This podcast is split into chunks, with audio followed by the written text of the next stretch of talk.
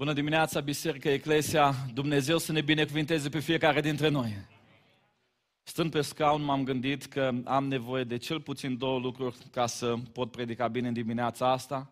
În primul rând am nevoie de har de la Dumnezeu și de rugăciunile voastre și în al doilea rând de zâmbetele voastre. Așa că întoarce-te în stânga, în dreapta și spune celui de lângă tine, implică-te, implică-te. Când te uiți la el trebuie să zâmbești, dacă nu, nu se implică. Spune, implică-te. În dimineața asta vorbim despre ce înseamnă să ne implicăm, să fim motivați să ne implicăm. Îmi doresc când plecăm din Eclesia tot să avem în noi un boost, o energie, un entuziasm, să vrem să facem ceva. Suntem sătui de oameni care stau cu mâinile în sân, care nu vor să facă nimic. Suntem sătui de oameni care se uită la alții și judecă, de ei nu se implică. Suntem sătui de spectatori, da, ca la meciurile de fotbal, care dau indicații, dar dacă îi pui pe teren, nu reușesc să facă nimic. Așa că noi nu vrem să fim din aceea, ci vrem să fim oameni implicați. În noiembrie 2022 a avut loc un experiment social care m-a uimit. O clinică de neurologie din București, clinica Neuroaxis, a făcut un experiment social. A angajat un tânăr actor pe nume Alex și l-a dus în trei zone foarte aglomerate din București. I-a cerut lui Alex să simuleze trei situații de boală cumplite. În primul rând, oamenii aceștia, în acest experiment social, au cerut lui Alex să simuleze crize de epilepsie. Știți momentul acela? În care cade, tremură, așa mai departe. A doua situație în care l-au pus pe Alex a fost că Alex a trebuit să simuleze boala Parkinson atunci când a trebuit să coboare niște trepte foarte abrupte, cu boala Parkinson, tremurând, se chinuia să coboare. Și a treia situație de viață cumplită pe care a simulat-o Alex în cadrul acestui experiment social a fost momentul în care, umblând în cârjă, a trebuit să urce într-un mijloc de transport în comun, tramvai sau autobuz. Concluziile acestui experiment social sunt cumplite. Din 350 de oameni care au trecut pe lângă Alex, știți câți oameni s-au oprit să-l întrebe sau să-l ajute? Șase oameni. Unu din 58 de oameni doar s-a oprit să empatizeze, să implice, să zică îmi pasă de tine ce se întâmplă cu tine. Majoritatea românilor zic nu-i treaba mea. Majoritatea românilor zic să vină altul să-l ajute. Eu mă grăbesc, eu am alte probleme.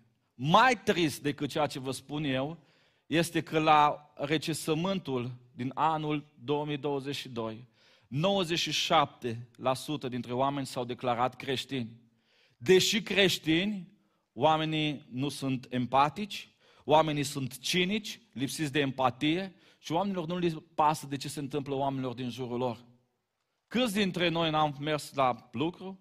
Câți dintre noi n-am văzut întâmplându-se pe stradă situații în care trebuia să oprim mașina, să tragem pe dreapta, să ajutăm, dar am zis, lasă, să duc altul.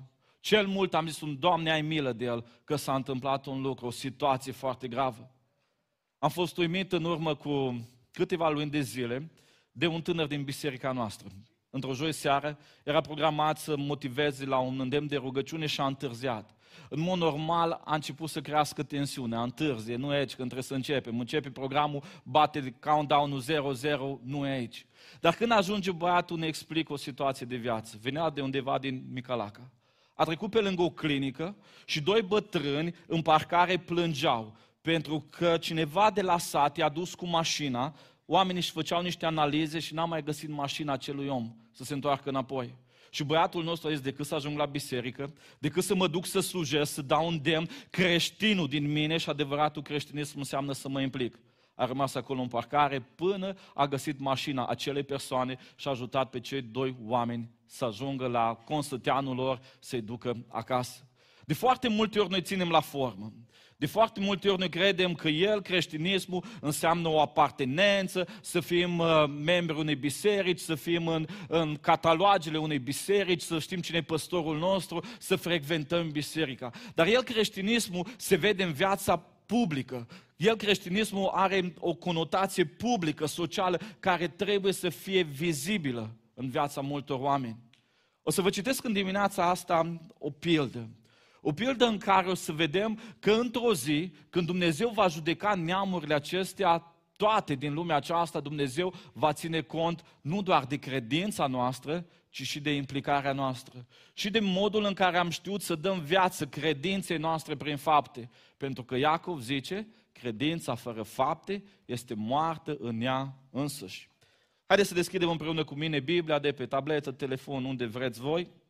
Matei, capitolul 25, de la versetul 31. Matei, capitolul 25, începem cu versetul 31. Când va veni Fiul omului în slava sa, cu toți sfinții îngeri, va ședea pe scaunul de domnie al slavei sale. Toate neamurile vor fi adunate înaintea lui, adică toate, niciuna lipsă. El va despărți pe unii de alții, cum desparte păstorul oile de capre. Și va pune oile la dreapta, iar caprele la stânga lui. Atunci împăratul va zice celor de la dreapta lui, Veniți binecuvântații tatălui meu de moșteniți împărăția care v-a fost pregătită de la întemerea lumii. Căci am fost flămând și mi-ați dat de mâncat. Mi-a fost sete și mi-ați dat de băut. Am fost străin și m-ați primit. Am fost gol și m-ați îmbrăcat. Am fost bolnav și am venit, ați venit să mă vedeți. Am fost în temniță și ați venit pe la mine. Atunci, cei neprihăniți îi vor spune, Doamne, când te-am văzut noi flămând și ți-am dat să mănânci, sau fiindu sete și ți-am dat de băut? Când te-am văzut noi străin și te-am primit, sau gol și te-am îmbrăcat? Când te-am văzut noi bolnav sau în temniță și am venit pe la tine? Drept răspuns, împăratul le va zice, Adevărat vă spun că ori de câte ori ați făcut aceste lucruri, uneia din acești foarte neînsemnați frații ai mei, mie mi le-ați făcut. Apoi, va zice celor de la stânga lui, duceți-vă de la mine blestemaților în focul cel veșnic care a fost pregătit diavolului și îngerilor lui, căci am fost flămând și nu mi-ați dat să mănânc. Mi-a fost sete și nu mi-ați dat să beau. Am fost străin și nu m-ați primit. Am fost gol și nu m-ați îmbrăcat. Am fost bolnav și în temniță și n-ați venit pe la mine. Atunci îi vor răspunde și ei, Doamne, când te-am văzut noi flămând sau fiind sete sau străin sau gol sau bolnav sau în temniță și nu ți-am slujit? Și el, drept răspuns, le va zice, adevărat vă spun că ori de câte ori ați făcut aceste lucruri, uneia dintre acești foarte neînsemnați frații ai mei, mie, adevărat vă spun că ori de câte ori n-ați făcut aceste lucruri, uneia dintre acești foarte neînsemnați frații ai mei, mie nu mi le-ați făcut. Și aceștia vor merge în pedeapsa veșnică, iar cei neprihăniți vor merge în viața veșnică. Avem în fața noastră o pildă. Pilda nu este altceva decât o învățătură sub formă alegorică. O învățătură prezentată sub forma unei imagini ca să înțelegem mai bine pilda aceasta.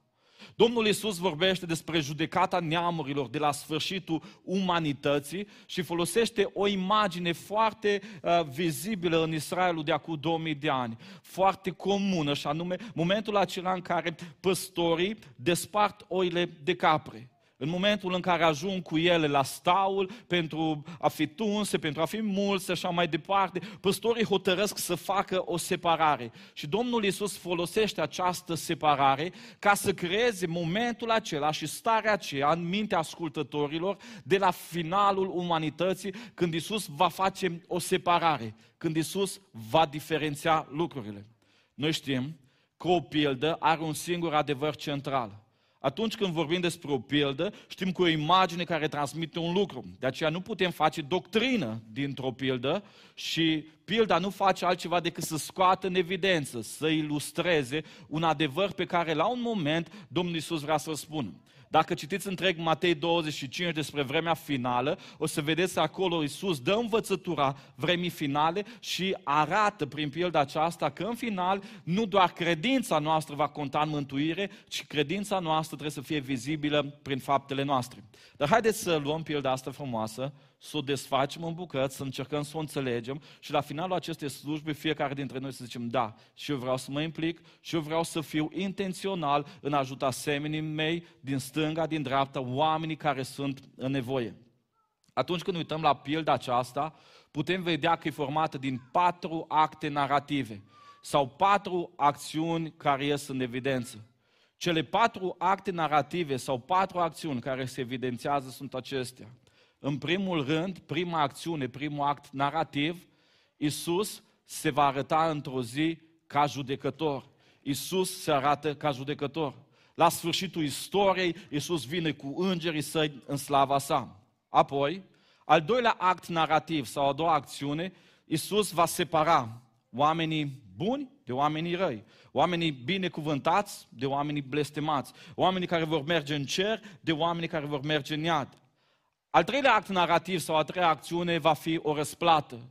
Nu doar că Iisus se arată ca judecător, nu doar că face o separare, ci pe cei de la dreapta lui binecuvântații îi va răsplăti și al patrulea act narrativ, pe cei de la stânga îi va pedepsi.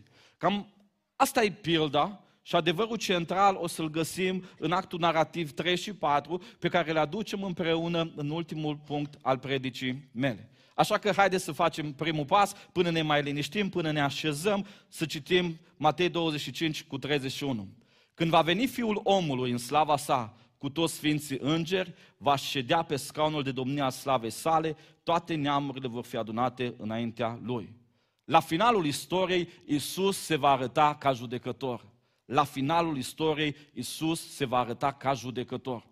În momentul acesta, dacă suntem sinceri cu noi, majoritatea dintre noi ne-am regăsit în viață cu o imagine falsă despre Isus. Dacă vă întreb acum cum e Isus să mi-l descrieți, o să-mi povestiți despre omul acela smerit care se plimba pe străzile Galilei. Despre omul acela sărac care n-avea unde să-și plece capul. Despre omul acela care a zis că vulpile au vizuini, dar fiul omului n-are unde își pleca capul. Despre omul acela adesea flămând, adesea defensiv, blajin care făcea bine la tot și toată lumea făcea rău. Despre omul acela care parcă um, oarecum ne era milă de ce trăia atunci. Și fiecare dintre noi, când ne gândim la Isus, avem o imagine deformată. Ba mai mult ne gândim la Isus ca în picturile lui Da Vinci, omul acela cu blând, cu fața blândă, cu ochii albaștri, cu părul șaten lăsat pe umeri. Eu vreau să vă spun că Isus, acum, în 2023, nu arată așa. O, da, în urmă cu 2000 de ani, până nu și-a încheiat lucrarea, Isus a fost așa. A fost sărac, a fost flămând, n-a avut unde-și pleca capul, făcea bine la toți, oamenii făcea rău, era prigonit și Isus era într-o stare, dacă vreți, defensivă și el în final a fost ucis de mulțimea care totdeauna ne făcea rău. Însă Isus acum nu arată așa. Haideți să vă spun ce zice Biblia despre Isus. În primul rând, Biblia zice că Isus a făcut o rugăciune pe care mulți dintre noi uităm și în creștinismul nostru practicant uităm rugăciunea asta. Ioan, capitolul 17. Au zis ce se roagă Iisus când își termină lucrarea pe pământ și vrea să plece în cer. Se roagă Tatălui și zice așa, Eu te-am proslăvit pe pământ, am sfârșit lucrarea pe care mi-ai dat-o să o fac și acum, Tată, proslăvește-mă la tine însuți cu slava pe care o aveam la tine înainte de a fi lumea. Proslăvește-mă la tine însuți, cum adică? Să mă îmbraci înapoi cu slava pe care o aveam înainte de creație. Lasă-mi vali versetul, te rog.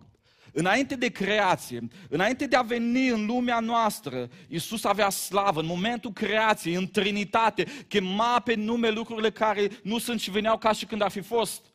Până la crearea omului, cuvântul lui Iisus, al lui Dumnezeu și a Duhului Sfânt era un cuvânt creator. A chemat pe nume soarele, luna, pământul, a despărțit apele de sus, totul se făcea în slava sa, în puterea sa, în măreția sa.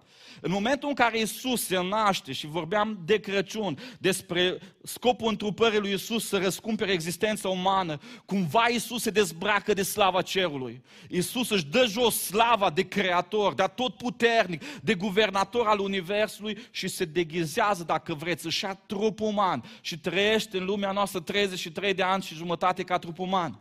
Însă în momentul când pleacă, Iisus se roagă Tatălui și zice, eu te-am proslăvit, acum dă-mi înapoi slava. Cum e Iisus acum? Iisus acum este regele regilor și domnul domnilor. Iisus în momentele astea nu e mai omul acela sărac, omul acela defensiv, omul acela tămător. Iisus acum este cel care are toată puterea în cer și pe pământ. Cel în fața căruia se pleacă orice genunchi în ceruri, pe pământ și sub pământ. De ce? Pentru că a primit slavă, este glorificat. O teologie greșită, modul în care îl privim pe Iisus, blajin, defensiv, bun, mă face să fiu fricos cu privire la 2023.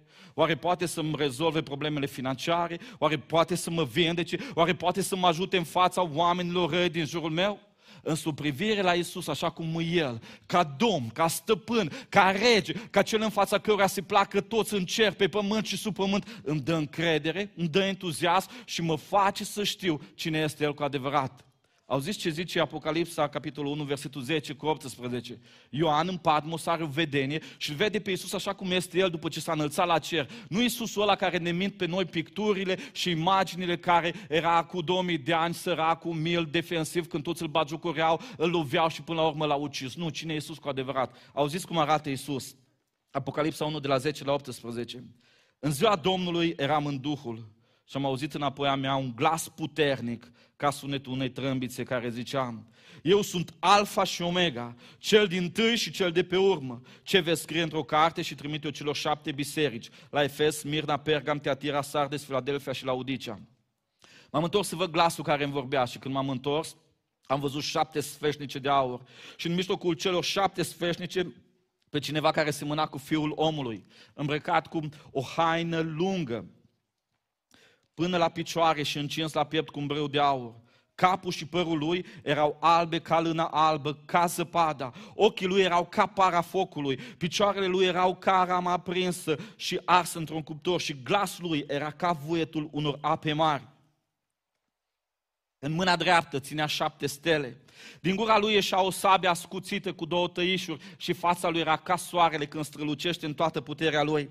Când l-am văzut, zice Ioan, am căzut la picioarele lui ca mort. El și-a pus mâna dreaptă peste mine și a zis, nu te teme, eu sunt cel din tâi și cel de pe urmă, cel viu. Am fost mort și iată că sunt viu în vecii vecilor. Eu țin chele morții și ale locuinței morților. Cum arată Isus? Isus este într-o slavă pe care noi nu ne putem imagina, nici nu putem vedea. Fața lui, zice Ioan, strălucește ca soarele ziua în amiază mare. Fața lui Isus e mai strălucitoare ca un soare ziua în amiază mare. Ochii lui sunt ca para focului. Pieptul și brâul lui e înfășurat de aur. Picioarele lui scântează ca arama încins într-un cuptor, într-un cuptor de foc. Când vorbește Iisus, puterea cuvântului sunt, este așa de puternică ca valurile Niagarei, ca un șuvoi mare de ape. Ăsta e Iisus. Ăsta e Dumnezeul nostru pe care, pe care slujim în momentul ăsta. În momentul în care Isus vorbește despre ziua judecății, ne va spune lucrurile astea. Ne va spune, veniți, binecuvântații Tatălui. În momentul acela, când va veni judecata lui Dumnezeu, îl vom vedea pe Iisus aruncând de pe el haina aceea smerită, umilă și îl vom vedea în gloria sa. Săptămâna asta am celebrat mica unire.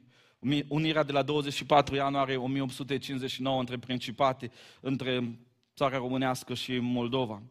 Știți că Alexandru Ioan Cuza, făuritorul Unirii, a fost un om foarte înțelept care a fost ales ca domnitor atât în Moldova cât și în țara românească. Una din reformele pe care le-a făcut Cuza a fost să introducă aceleași unități de măsură și în țara românească și în Moldova.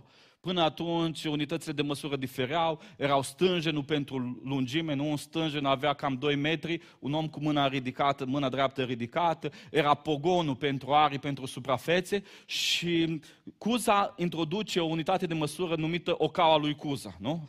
Câți dintre voi n-ați auzit expresia te-am prins cu o caua mică? Ați auzit asta cu o caua mică? Cine a prins? Ok, asta vine din istorie.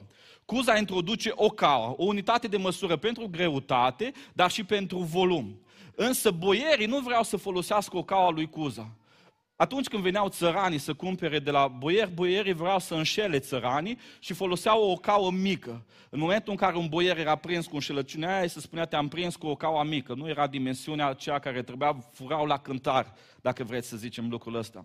Însă Cuza a dezvoltat un obicei și istoria și povestirile legendare istorice despre Cuza, zice cum el se deghiza în țăran simplu și mergea prin târguri și vrea să cumpere de la boierii care el deja avea informații că furau la cântar și nu foloseau o cava lui Cuza. Și în momentul în care prindea pe unul că folosea o cauă mai mică, nu era unitatea de măsură aceea standard brevetată de el, în momentul acela Cuza știți ce făcea? Arunca de pe el hainele de țăran și lăsa să vadă pe el hainele de domn, cu epoleții, cu mantea lui domnească. În momentul acela boierii sau cei care înșelau începeau să tremură de frică, pentru că știau fie că vor fi spânzurați, fie că decapitați, invitați, fie că îi va pune să umble prin târg cu o caua în mână să zică că au fost, uh, că au fost mincinoși și că au furat, sau făcea multe lucruri în zona aceasta în care pedepsea cumplit. Cam așa mi imaginez eu finalul lumii ăstea, judecata neamurilor. Mi-l imaginez pe Iisus venind și spunând, oh, da, voi m-ați cunoscut câte vreme am fost deghizat într-un trup de om, câte vreme am renunțat la slava mea, la gloria mea și v-ați purtat cu mine cum ați vrut voi. Dar acum e momentul adevărului. De acum eu nu mai stau de vorbă cu voi ca un om pe care îl bat jocoriți, care îl dați la moarte, care îl băgați sau nu îl băgați în seamă, despre care spuneți că are drag sau că nu are drag. Eu sunt Domnul Domnilor. Va fi momentul în care Iisus aruncă de pe el hainele lui de om, de uman și rămâne ca haine de Dumnezeu, ca rege, ca domn. Și în momentul acela, când se va uita ca domn, fiecare dintre noi ne vom activa și vom zice, da, aleluia, am crezut că Isus acesta prezentat în Biblie este regele regilor sau domnul domnilor, să ne vom înspăimânta. Și vom zice, niciodată n-am crezut că un om atât de simplu poate să fie Dumnezeu. Niciodată n-am putut să cred istoriile acelea. Și oamenii din vremea lui vor zice, niciodată n-am putut să cred că el, omul acela defensiv, sărac, care umbla blajin și care nu se apăra, este un rege. Și acolo va fi diferența. Primul act, Iisus se arată ca judecător. Și Isus se va uita la faptele mele și la faptele tale din perspectiva unui rege măreț, unui domn cu statutul său de învingător. Al doilea act narrativ este că în ziua aceea judecății va fi o separare. Va fi o separare. Noi zicem adesea în popor că unde merge toată lumea, mergem și noi. Ce se întâmplă cu toată lumea, se va întâmpla și noi. Ce alege toată lumea, alegem și noi. Și democrația ne aruncă cumva în, în ideea asta că votul majorității contează, că alegerea majorității contează și noi ajungem să o ducem și în viața creștină și zicem, nu, acum ce aleg tăți, ce-o fi cu tăți, o fi și cu mine, că, că nu mă duc eu să fac notă discordantă. Însă Biblia ne spune clar că cu privire la viața noastră, la credința noastră, la alegerile noastre, va exista o separare și că nu va fi nimic la comun, ci fiecare dintre noi vom da socoteală. Matei 25 cu 32.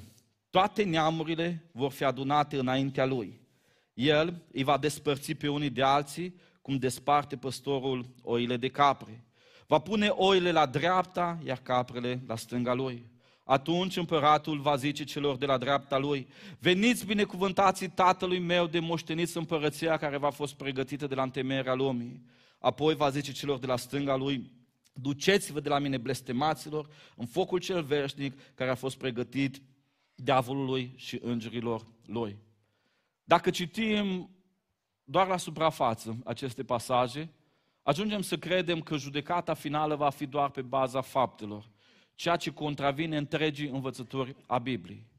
Biblia, metanarațiunea Bibliei, întreg conceptul mântuirii, ne spune că prin har am fost mântuiți prin credință, nu prin fapte, ca să nu se laude nimeni. Întreaga învățătură a Bibliei ne spune că nu s-a dat oamenilor un alt nume în care ei să fie mântuiți decât numele lui Isus. Isus ne spune că El este calea, adevărul și viața și că nimeni nu vine la Tatăl decât prin El. Cartea Evrei ne spune că fără credință este cu neputință să fim plăcuți lui Dumnezeu.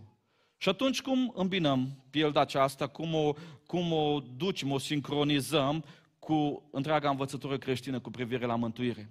În primul rând, vă readuc aminte ce spuneam la început, că orice pildă are un singur adevăr central și că scoate un adevăr puternic. Și adevărul pe care se focusează pilda este faptele bune care le facem în urma mântuirii. Dacă o să citiți atent, o să vedeți că acei binecuvântați, veniți binecuvântații Tatălui de la dreapta, sunt și numiți neprihăniți. Neprihăniți. O să găsiți cei doi termeni pentru cei care sunt în partea dreaptă. O, da, ei primesc binecuvântarea răsplătirii pentru că întâi și-au găsit neprihănirea în Hristos. În momentul în care ei sunt chemați, veniți binecuvântați, ei sunt și numiți neprihăniți înaintea lui Dumnezeu și pilda îi numește în felul acesta, pentru că ea neprihănirea se capătă prin credință. Noi nu vom reuși niciodată să fim neprihăniți prin faptele noastre. De ce? Pentru că o pată cât de mică pe viața noastră ne va face să nu mai fim imaculați. A fi imaculat înseamnă a fi fără pată. Fie că pata e cât un vârf de pix, fie că e o pată mare ne va face să nu mai fim imaculați. A fi neprihănit înaintea lui Dumnezeu înseamnă a fi imaculat. Și asta o putem avea doar prin credință în jertfa Domnului Isus Hristos. Dar cum se îmbină cele două lucruri? Evrei, capitolul 11, versetul 6, ne spune că fără credință este cu neputință să fim plăcuți lui Dumnezeu. Credința din noi trebuie să aducă fapte. Pentru că Iacov vine și zice în capitolul 2, versetul 26, că după cum trupul fără duh este mort, tot așa și credința fără fapte este moartă. Eu îți voi arăta credința mea din faptele mele și tu mă arăți credința ta din faptele tale. Credința, dacă vreți, este baza pe care noi trebuie să lucrăm fapte bune. Așa cum părul este păr pentru că face pere, tot așa credinciosul este credincios și roada lui sunt faptele bune. Părul face și frunze, dar nu este frunzar. El este păr pentru că în ADN-ul lui, în genetica lui, acest pom produce și este destinat să facă un anumit fel de rod. O, da, se întâmplă să facă și alte lucruri și unele pere stricate și așa mai departe, dar asta nu îi schimbă natura, genetica. Tot așa creștinismul, omul creștin care îl primește pe Iisus Hristos în inima lui, credința aceea va produce fapte bune. Galaten, capitolul 5. Roada Duhului, Duhul Sfânt din tine va trebui să producă. Cum lucrează în viața creștinului faptele împreună cu, cu, cu credința? Credința este baza, iar apoi se clădesc faptele. Spurgeon rezolvă problema asta foarte simplu, de aceea apelăm la el în dimineața asta. El zice așa, va trebui să ne imaginăm un copil. Un copil undeva la etajul 2, singur într-un apartament și apartamentul acela ia foc. Prima reacție a copilului când vede flăcările îi să vină spre geamul apartamentului să-l deschidă. Normal că unde e foc, e și fum și mulțimea se adună. Și oamenii de jos așteaptă să prindă copilul în brațe și strigă copilului, aruncă-te, salvarea ta va fi dacă sare în brațele noastre. Însă în primul, în primul pas copilul nu are credință. El nu crede că oamenii aceia pot să-l prindă. Copilul stă și zice, la etajul al doilea să mă arunc în goliu. Nu pot să fac asta, prefer să mor ars aici decât să, să mă arunc. Însă, zice Spurgeon așa, în pasul al doilea, în mulțimea aceea apare un om puternic care e tatăl copilului. Și spune copilului, aruncă-te, eu sunt jos și împreună cu oamenii aceștia te vom prinde. Primul lucru care se întâmplă în viața copilului e că apare credința. Acolo jos e tatălui în care are încredere. Și încrederea aceasta îl face să vrea să arunce. Însă el nu este salvat. Însă el este tot în apartament, tot în mijlocul flăcărilor, deși are credință că tatălui îl poate prinde. Îl poate prinde jos. Salvarea vine în momentul în care credința că tatălui îl va prinde jos se cuplează cu faptele. Și copilul vine, se desprinde de pervazul acela și se aruncă în gol. Cam asta e mântuirea să crezi că Isus Hristos este Fiul lui Dumnezeu, să crezi cu adevărat că într-o zi va răsplăti faptele tale bune, dar să te arunci, să începi să faci fapte. Credința e moartă în ea însăși după cum trupul e mort fără duh dacă nu acționăm. De aceea în dimineața asta vă chemăm la implicare, pentru că ea implicarea dovedește ce în inima noastră. Nu-i destul să stăm într-un apartament care e lumea asta cuprinsă de flăcări, de pericole și să așteptăm să vină mânia lui Dumnezeu și adul. Și noi să stăm să zicem, există Dumnezeu. Da, există. Poate Dumnezeu să ne mântuiască, poate Dumnezeu să ne mântuiască. Facem studiu biblic, facem studiu biblic. Și noi să stăm aici. Nu. Va trebui credința asta să ne motiveze, să ne împingă înspre o zonă, să ne ducă înspre o zonă în care să facem, să lăsăm credința să fie vie în viața noastră. Dăm voie să te întreb în dimineața asta, crezi cu adevărat că Isus Hristos nu e doar un personaj istoric, cultural, mitologic, ci că este Fiul lui Dumnezeu?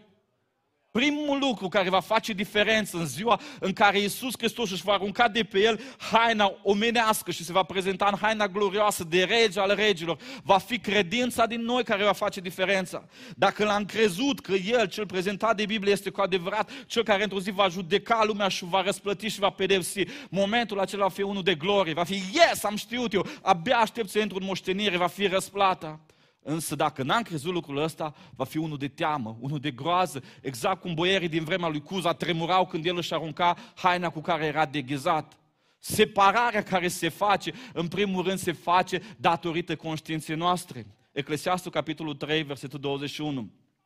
Dumnezeu a făcut toate lucrurile frumoase la vremea Lui și a pus în om gândul veșniciei. Deși omul nu poate să priceapă de la început până la sfârșit lucrarea Lui Dumnezeu, în fiecare om care pe planeta asta, în fiecare din cei 8 miliarde și ceva care sunt acum și cei care au fost înainte, există un gând al veșniciei.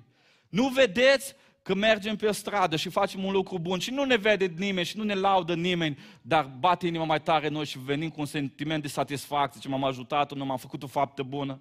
Să nu vedeți că facem un lucru rău și nu ne-a văzut nimeni, nu ne-a mustrat nimeni, dar ne apasă pe conștiința noastră și nu mai dormim noaptea și ne gândim tot acolo. De ce? Pentru că înăuntru nostru este un arbitru pus de Dumnezeu. În ziua judecății, conștiința noastră ne va motiva să ne bucurăm când îl vom vedea pe Hristos ca judecător în glorie pentru răsplătire sau ne va acuza.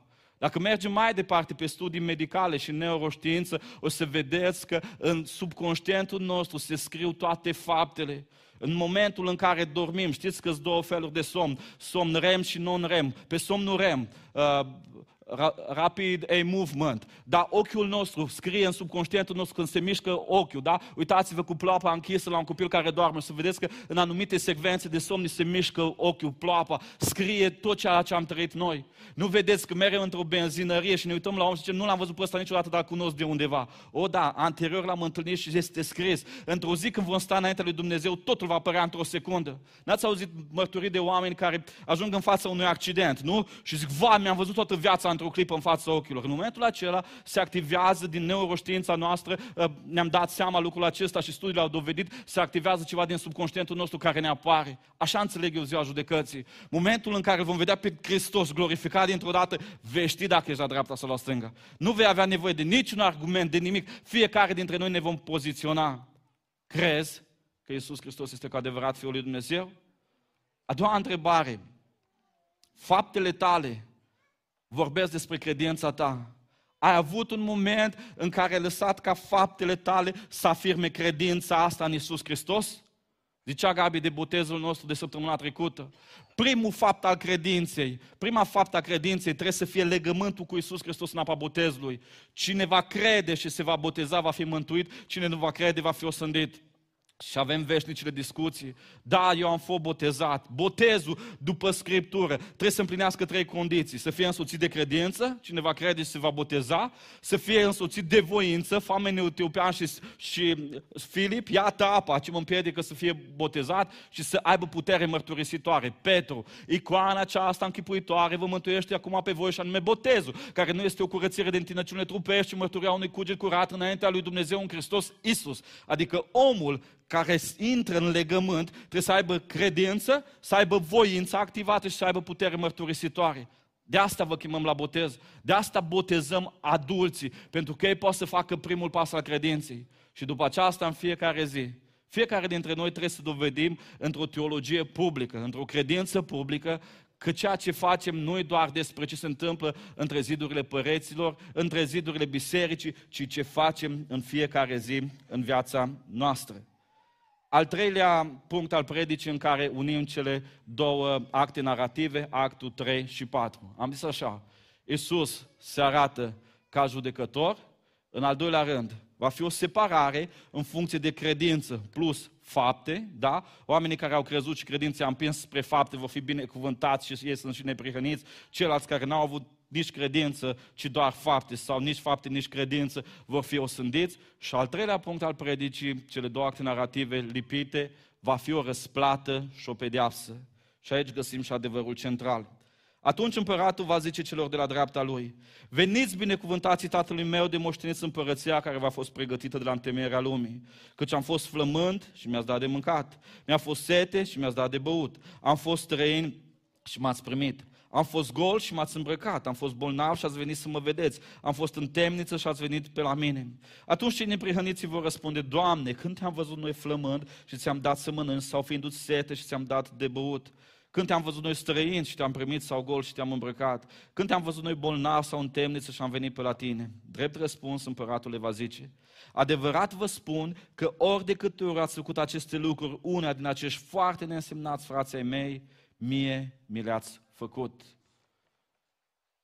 În pasajul acesta al răsplătirii și în pasajul acesta al osândirii, versetul 45 zice, ori de câte ori n-ați făcut lucrurile acestea acestor neînsemnați frații mei, mie nu mi le-ați făcut, găsim adevărul central și foarte simplu de găsit. De ce?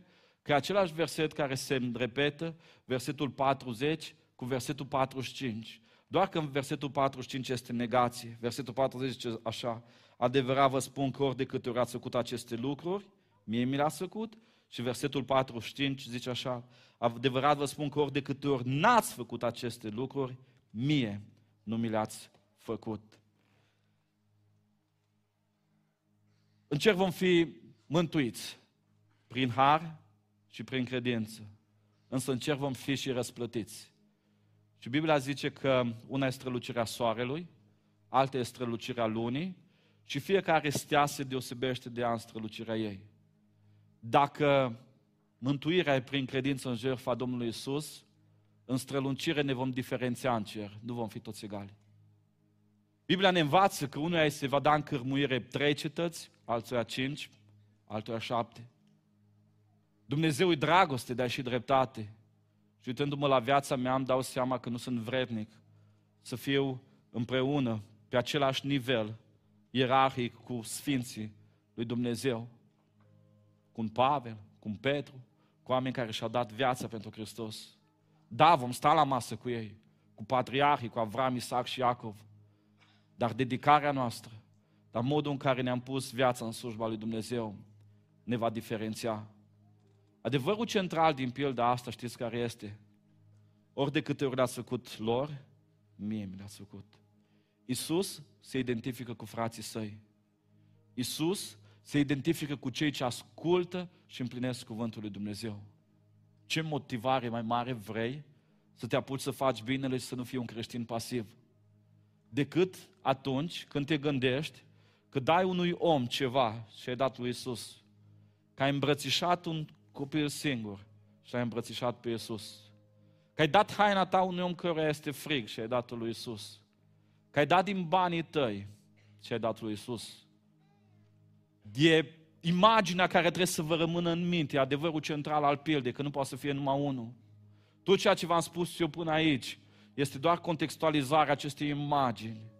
Isus se identifică cu cei ce ascultă și împlinesc cuvântul Lui. Mi-a place tare mult în dimineața asta să vă pot spune că Isus se identifică cu toți oamenii săraci, cu toți oamenii în nevoie și că vom fi răsplătiți pentru toți oamenii. Îmi pare rău, pilda nu zice asta. Umanistul din mine ar zice lucrul ăsta. Pilda zice în felul următor. Adevărat vă spun că ori de câte ori a făcut aceste lucruri unuia din acești foarte neînsemnați frații mei, mie mi le-ați făcut. Sublineați frații mei. Cine sunt frații lui Isus? Evanghelia după Luca, capitolul 8 cu 21. Iisus predica și au venit să-l cheme, să spună, mama ta și frații te te caută, sunt afară. A zis ce zice Iisus. Frații mei sunt cei ce ascultă cuvântul lui Dumnezeu și îl împlinesc. Frații mei sunt cei ce ascultă cuvântul lui Dumnezeu și îl împlinesc. Ce vreau să spun în dimineața asta e că frații noștri de credință nu sunt neapărat sau doar membrii bisericii din care facem parte. Frații noștri de credință nu sunt nici membri același cult sau aceeași confesiune. Frații lui Isus și frații noștri sunt cei ce ascultă cuvântul lui Dumnezeu și îl împlinesc. Vinerea asta am fost invitat să predic la săptămâna ecumenică a Bisericii Reformate din Arad. Oameni buni. M-am dus cu Silviu și cu Dana, ei au cântat și am vorbit acolo. Credeți-mă că atâta Dumnezeu a fost în sala aia și am zis, toată imaginea care am avut-o despre biserică istorică a căzut oarecum și am văzut pe Dumnezeu viu în ei. Biserică reformată care are grupuri mici, ca să ne înțelegem. Biserică reformată care face ser de rugăciune și îl caută pe Dumnezeu. Și atunci, cine suntem noi să ne nișăm, să ne împărțim? Noi când privim la lume, și v-am mai zis asta, noi o vedem pe națiuni, dacă vreți, români, unguri, slovaci și așa mai departe. O vedem pe confesiuni, penticostal, baptiști, ortodoxi și așa mai departe. Știți cum o vede Dumnezeu? Când Dumnezeu se uită la lumea noastră, o vede în două. În Hristos și în lume. Oameni care l-au pe Hristos în inimă și trăiesc cu Hristos și oameni care nu l-au pe Hristos în inima lor. Iisus zice, ori de câte ori ați făcut unul din aceste lucruri, una din acești mai neînsemnați frații ai mei. Oameni care sunt în Hristos. Pavel duce mai departe și ne clarifică un pic. Galaten 6 cu 10. Așadar, cât avem prilej să facem bine la toți oamenii și mai ales fraților în credință. Pavel zice, da, noi creștinii care ne implicăm trebuie să facem bine la toți oamenii, dar să prioritizăm frații în credință. Dar să fim focusați pe oamenii care ascultă și împlinesc cuvântul lui Dumnezeu. Pentru că trebuie să fiu sincer cu voi să vă spun că mulți profită de bunătatea creștinilor. Că mulți încearcă să ne forțeze mâna. Și de aceea vine Pavel și ne expune lucrul ăsta. Vreau să vă duc un pas mai departe. Evrei 13 cu 2. Să nu dați uitării primirea de oaspeți, căci unii prin ea au găzduit fără să știe pe îngeri. Cum adică? Păi zice, am fost străin și m-ați primit la voi. Mi-ați dat să mănânc, mi-ați dat o pernă, m-ați găzduit. Să nu dați uitării primirea de oaspeți, faptul acesta bun. Că fără să știi, poți să găzduiești un înger. Trăim în România și dacă v-am spus partea rea a lucrurilor la început, că 97% se declară creștini și nu suntem empatici și suntem cinici, vreau să spun și partea bună. Pentru că suntem 97% creștini declarați în România. Nu știi niciodată când faci bine unui mic frate al lui Isus Hristos, unui frate de credință. Nu știi niciodată când omul ăla nu e un înger pe care l-a trimis Dumnezeu la tine să-l ajuți. La ce vă chem în dimineața asta? Ce îmi doresc în dimineața asta de la Eclesia? Îmi doresc ca dincolo de momentele astea faine de închinare, de rugăciune, de predicare, de manifestare publică a credinței, să lăsăm credința să fie vizibilă în faptele noastre. Să facem lumea mai bună cu fapte bune, dar nu fără discernământ, ci cu discernământ. Să căutăm să ajutăm oamenii care vedem că îl caută pe Dumnezeu.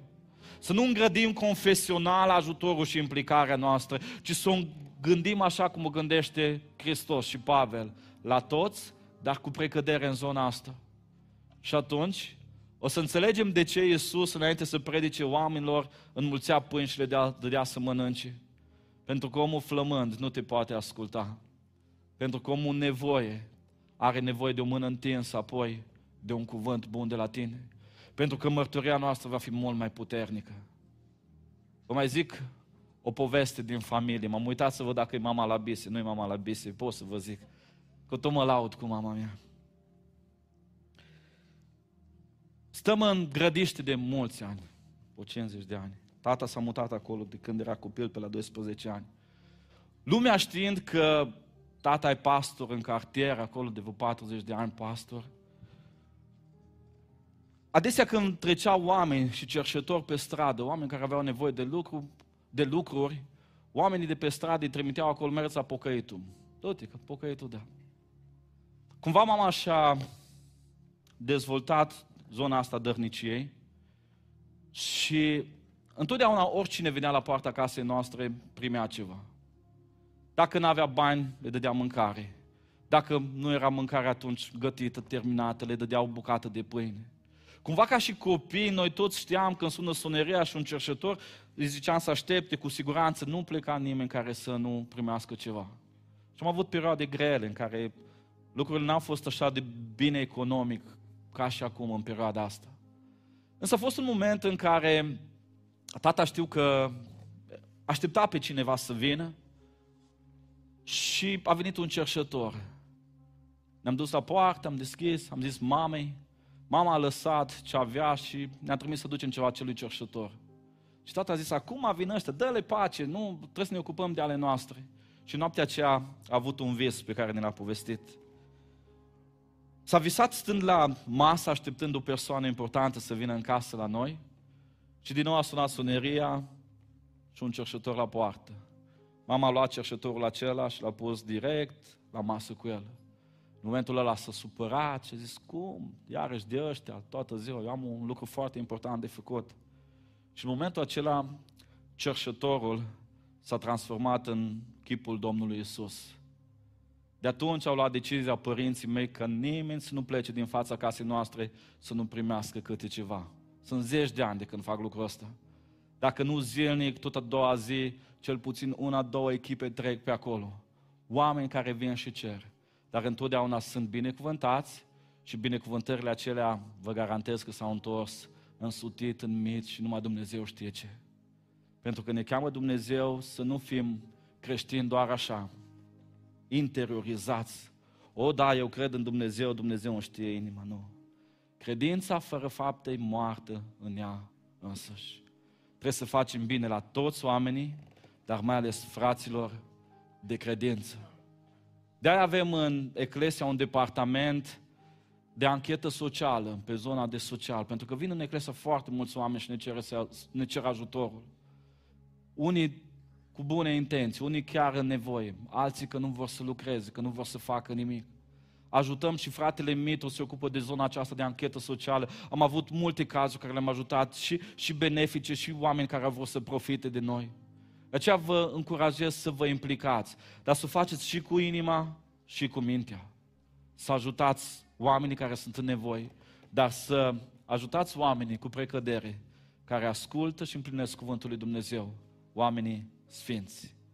Haideți să ne ridicăm și cred că fiecare dintre noi avem cel puțin un moment în mintea noastră când Dumnezeu ne-a deschis o oportunitate de a ajuta și să-i mulțumim lui Dumnezeu că ne-a învățat astăzi că trebuie să ajutăm, că trebuie să ne implicăm. Pentru că într-o zi va fi prea târziu, când El va veni ca judecător, când vor cădea hainele umanității de pe El și îl vom vedea glorificat. Ne va părea rău pentru oportunitățile pierdute. Însă dacă lucrăm acum, dacă ne implicăm, acolo vom zice, da, super. Și ăsta este un criteriu pentru care voi fi răsplătit. Pe lângă credință, pe lângă că am fost neprihănit, dar vreau să fiu și binecuvântat, dar vreau să intru și în moștenire. Și să lăsăm ca pilda asta să ne motiveze să fim creștini implicați. Haideți să ne rugăm cu toți.